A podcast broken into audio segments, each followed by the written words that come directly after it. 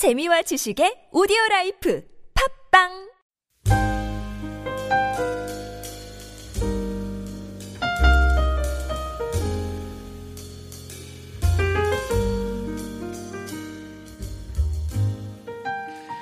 교우 여러분, 오늘 성경의 말씀은 역사의 주관자이시고 또 만왕의 왕이시 하나님께 합당한 영광과 찬송과 존귀를 돌리며 살아가라는 귀한 메시지를 담고 있는 그러한 시편의 말씀입니다. 오늘 시편의 말씀은 하나님께 온전한 영광을 돌리기를 거부하고 반역을 꿈꾸는 인간의 헛된 욕망과 그 도전으로부터 시작을 하고 있습니다. 어찌하여 이방 나라들이 분노하며 민족들이 헛된 일을 꿈꾸는가 하는 이야기로, 그 말씀으로 시작하고 있습니다. 그리고 하나님을 부정하고 스스로 높아지려는 모든 이들의 교만은 하나님의 권능 안에서 낮아질 것이다, 그렇게 말씀하고 있습니다. 바벨탑 사건에서 오늘에 이르기까지 죄악에 물든 사람들은 하나님을 부정하려고 하고, 또 스스로 하나님이 되려고 하고, 또 하나님이 세우신 법과 질서를 무시하고 스스로 법이 되려고 하는 일들을 계속 이어서 이렇게 해왔습니다. 3절 말씀에 기록되어 있는 것처럼 하나님께서 세우신 것을 끊고 그 결박을 벗어버리고자 그러한 시도들을 해왔습니다. 많은 사람들이 하나님의 법과 자신의 이익이 상충될 때마다 하나님의 법에 나 자신을 맞추면서 살아가는 것이 아니라 거리낌 없이 하나님의 법을 부정하고 자기 자신의 행동을 정당하면서, 이렇게 정당화하면서 이렇게 살아왔다는 것입니다.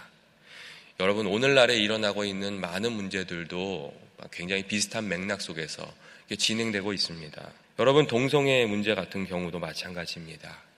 동성애 지지하는 분들하고 동성애의 옳고 그름에 대해서 이렇게 이야기하려고 하면 그분들이 맨 처음에 동성애 반대자들에게 하는 말이 어떤 말이냐면 이런 말입니다. 만일 당신의 자녀가 동성애자라면 그렇게 냉정하게 이야기할 수 있겠습니까? 이런 이야기를 합니다. 성경이 동성애에 대해서 무엇을 말하고 있느냐가 첫 번째 고려 대상이 아니라 인간의 정이 더 우선적인 우선순위로 다루어지고 있다는 그런 이야기입니다.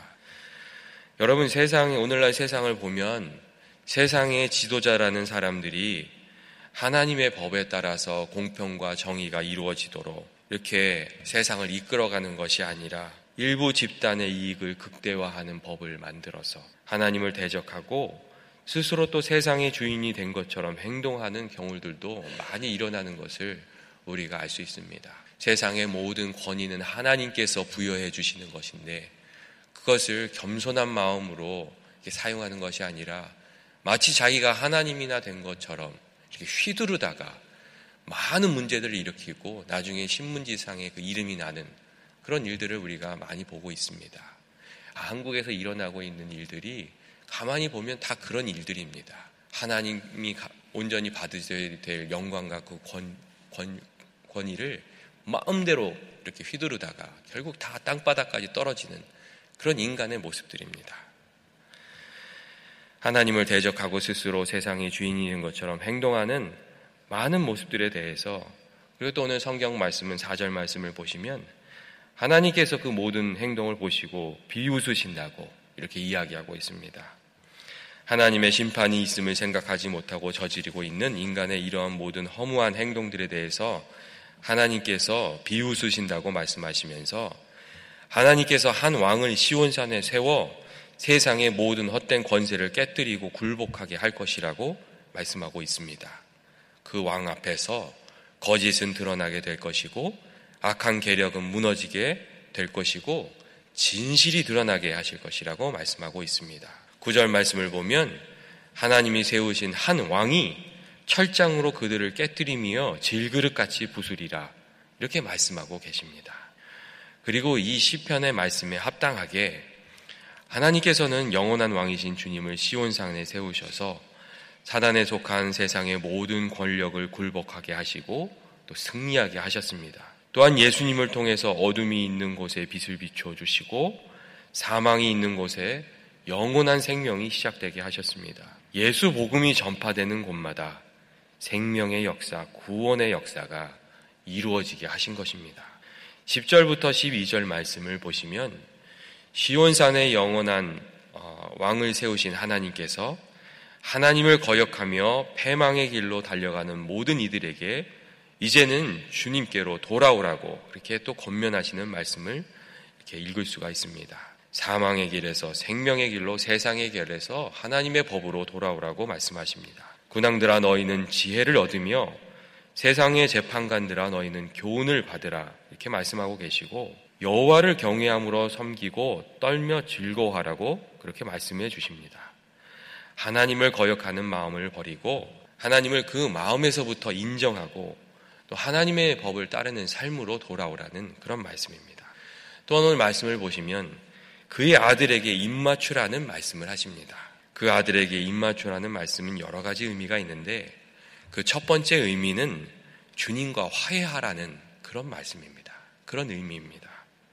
탕자가 아버지를 떠나서 멀리 그 타향으로 가서 방황하면서 살다가 뒤늦게 회개하고 돌아왔을 때 아버지께서 막 달려와서 그 탕자를 맞아주면서 탕자에게 입맞춤해주는 그런 장면이 있습니다. 그 입맞춤은 잃어버린 자녀와 그 아버지 사이에 이루어지는 그 화해의 입맞춤이었습니다.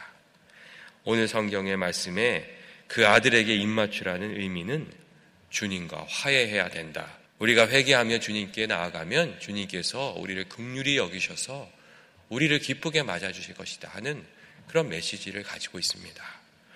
또한 오늘 그 아들에게 입맞추라는 말씀의 의미는 주님께 드릴 합당한 그 충성을 드리라는 그런 말씀입니다. 주님이 받으시기에 합당한 헌신의 결단을 드리라는 그런 이야기입니다. 예로부터 신하가 왕에게 충성을 맹세할 때 그 왕에게 꿇어 엎드려서 그 발에 입맞추는 행동을 했습니다. 그때의 그 입맞춤은 그 왕에게 드리는 존경의 표시이고 충성의 맹세였습니다. 오늘 성경에 그 아들에게 입맞추라 하는 그 말씀에는 예전에는 하나님의 뜻을 벗어나서 자기 마음대로 살았으나 이제는 하나님의 뜻에 따라 살겠다고 충성된 종이 되어 살겠다는 그런 고백이 필요하다는 그런 가르침이 담겨져 있습니다. 주님에게 드려야 될 합당한 충성을 이렇게 드리라는 말입니다. 그리고 세 번째로 그 아들에게 입맞추라는 말씀은 주님께 드릴 합당한 감사와 사랑을 드리라는 의미로도 우리가 해석할 수 있습니다.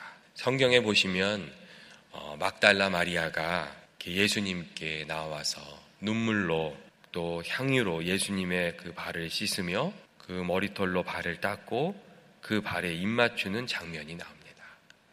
여러분, 이때의 그 입맞춤은 예수님을 향한 사랑의 입맞춤이었고 이 입맞춤은 자신을 향한 주님의 사랑을 깨달은 자가 드리는 진정한 헌신의 입맞춤이었습니다. 여러분, 오늘 성경 말씀이 우리들에게 그 아들에게 입맞추라고 이렇게 얘기하고 있습니다. 이 말씀은 하나님을 대적하던 삶에서 되돌이켜서 하나님과 화해하고 또 주님께 우리 자신을 드리고 헌신하고 그리고 그 사랑에 감사하는 마음으로 주님을 섬기라는 그런 말씀을 하고 있는 것입니다. 하나님을 대적하며 스스로 주인되어 바벨탑을 쌓으려고 하는 이들에게 하나님께서 주신 계명과 그 말씀은 무거운 명예와 같이 느껴집니다. 하지만 하나님의 아들을 믿고 순종함으로 주님을 의지하며 살아가는 이들에게 있어서 하나님의 말씀은 멍해가 아니라 날개가 됩니다. 영국의 청교도 성경 주석가인 존 트랩은 이런 이야기를 했습니다. 그리스도인들에게 하나님의 말씀은 멍해가 아니라 새의 날개와도 같은 것입니다. 날개가 새에게 짐이 되지 않듯이 이것은 거듭남 자에게는 아무런 짐이 되지 않습니다. 오히려 그리스도인된 우리는 이 날개를 통해서 더 멀리 더 자유롭게 더 큰 세상을 향하여 그리고 더 높은 인생의 의미를 향해서 그 목표를 향해서 날아오르게 되는 것입니다. 이렇게 이야기를 했습니다. 오늘 성경은 우리들에게 주님의 말씀이 주님의 계명이 우리들에게 힘이 되고 지혜가 되고 능력이 될 것이라고 이렇게 말씀해 주시고 있는 것이기도 합니다. 오늘 성경은 마지막으로 여호와께 피하는 모든 사람은 다 복이 있다고 그래서 결론적으로 말씀해 주고 있습니다. 하나님의 은혜의 장중에서 살아가는 것이 참 인생의 복이고 하나님의 말씀대로 살아가는 것이 참 인생의 복이고 하나님을 우리의 주인으로 모시고 늘 이렇게 하나님을 높이면서 살아가는 삶이 정말 우리들에게 주어지는 참 복된 길이라고, 그 길을 걸어가라고, 그 주님을 잘 섬기면서 살아가라고 이렇게 권면의 말씀을 우리에게 주시고 계십니다. 같이 기도하시겠습니다. 사랑이 많으신 하나님 아버지, 저희들이 세상 권세 아래서 살아가는 것이 아니라 하나님의 은혜 아래 살기를 원합니다. 저희들의 생각과 뜻이 하나님 아버지의 것과 같아지게 하여 주옵시고, 저희들의 삶이 주님과 동행하는 삶이 되게 하여 주시옵시고, 아버지, 저희들의 삶의 자리에 주의 말씀과 성령이 날마다 흘러넘치게 하여 주시옵소서. 세상의 많은 유혹과 함께 살아가는 저희들이 그 유혹에 넘어가지 않게 하여 주시고, 때마다 그 시마다 주의 뜻을 분별하여 알게 하여 주셔서 주님이 원하시는 길로만 걸어가게 하여 주시옵소서. 주님과 동행하며 살아가는 저희 모두가 되게 하여 주시길 원하오며 예수님의 이름으로 기도합니다. 아멘. 이 시간 같이 중보기도 드리도록 하겠습니다. 오늘은 우리가 살아가고 있는 미국을 위해서, 또 한국을 위해서, 또 북한을 위해서 기도하는 날입니다. 미국의 대통령 선거가 이제 며칠 남지 않았습니다. 조금이라도 하나님의 뜻에 더 합당하고 이 나라가 하나님의 뜻에 맞는 방향으로 나아가는데 도움이 되는 사람이 세워질 수 있도록 우리가 같이 기도하겠습니다. 또 지금 우리 조국인 한국이 아주 혼란 가운데 있습니다. 하나님께서 이렇게 역사하여 주셔서 그 혼란이 좀 해결되고 바른 길이 찾아질 수 있도록 같이 기도하시면 좋겠습니다. 그리고 마지막으로 북한을 위해서 그것이 정말 변화되어서 정말 복음이 자유롭게 증거되고 또 그곳에 있는 이들이 자유를 누릴 수 있도록, 그런 나라가 될 수 있도록 이 세 나라를 위해서 이 시간 함께 기도하겠습니다. 사랑과 은혜 많으신 하나님 아버지, 오늘도 주님의 은혜를 의지하며 이렇게 저희들이 주님의 전에 나왔습니다. 아버지께 살아가는, 저희가 살아가고 있는 이 땅을 위해서 기도합니다. 아버지께서 이 땅을 불쌍히 여겨주셔서 아버지께서 주의 성령으로 역사하여 주시고, 아버지, 이 땅에 정말 좋은 리더가 세워질 수 있도록 도와주옵소서. 하나님 아버지, 정말 답답한 심정인데 주님께서 조금이라도 더 나은 사람이 세워지게 하여 주옵시고, 아버지, 그를 통하여 하나님 아버지, 이 땅이 정말 부흥의 물결이, 회복의 역할이 다시금 일어날 수 있게 하여 주시길 원합니다. 세속화의 흐름이 바뀌어질 수 있도록 도와주시옵시고, 하나님 아버지, 이곳에 정말 다시금 부흥의 물결이, 아버지, 회복의 물결이, 하나님의 나라가 다시금 세워질 수 있도록 주여 도와주시옵소서. 사랑이 많으신 하나님 아버지, 은혜 많으신 하나님 아버지, 정말 저희들에게 아버지의 은혜가 너무나도 필요하오니 주여 도와주시옵소서. 바른 지도자가 세워질 수 있도록, 하나님 아버지, 조금이라도 나은 지도자가 세워질 수 있도록 주께서 함께하여 주시옵소서. 아버지, 저희 고국이 정말 혼란한 상황 가운데 있습니다. 하나님 아버지의 아버지 지혜 없는 지도자 한 사람으로 인해서 아버지 나라가 흔들리고 있고, 아버지 민심이 들고 정말 어이가 많이 일어났습니다. 하나님 아버지께서 아버지 잘 나라가 전부 바른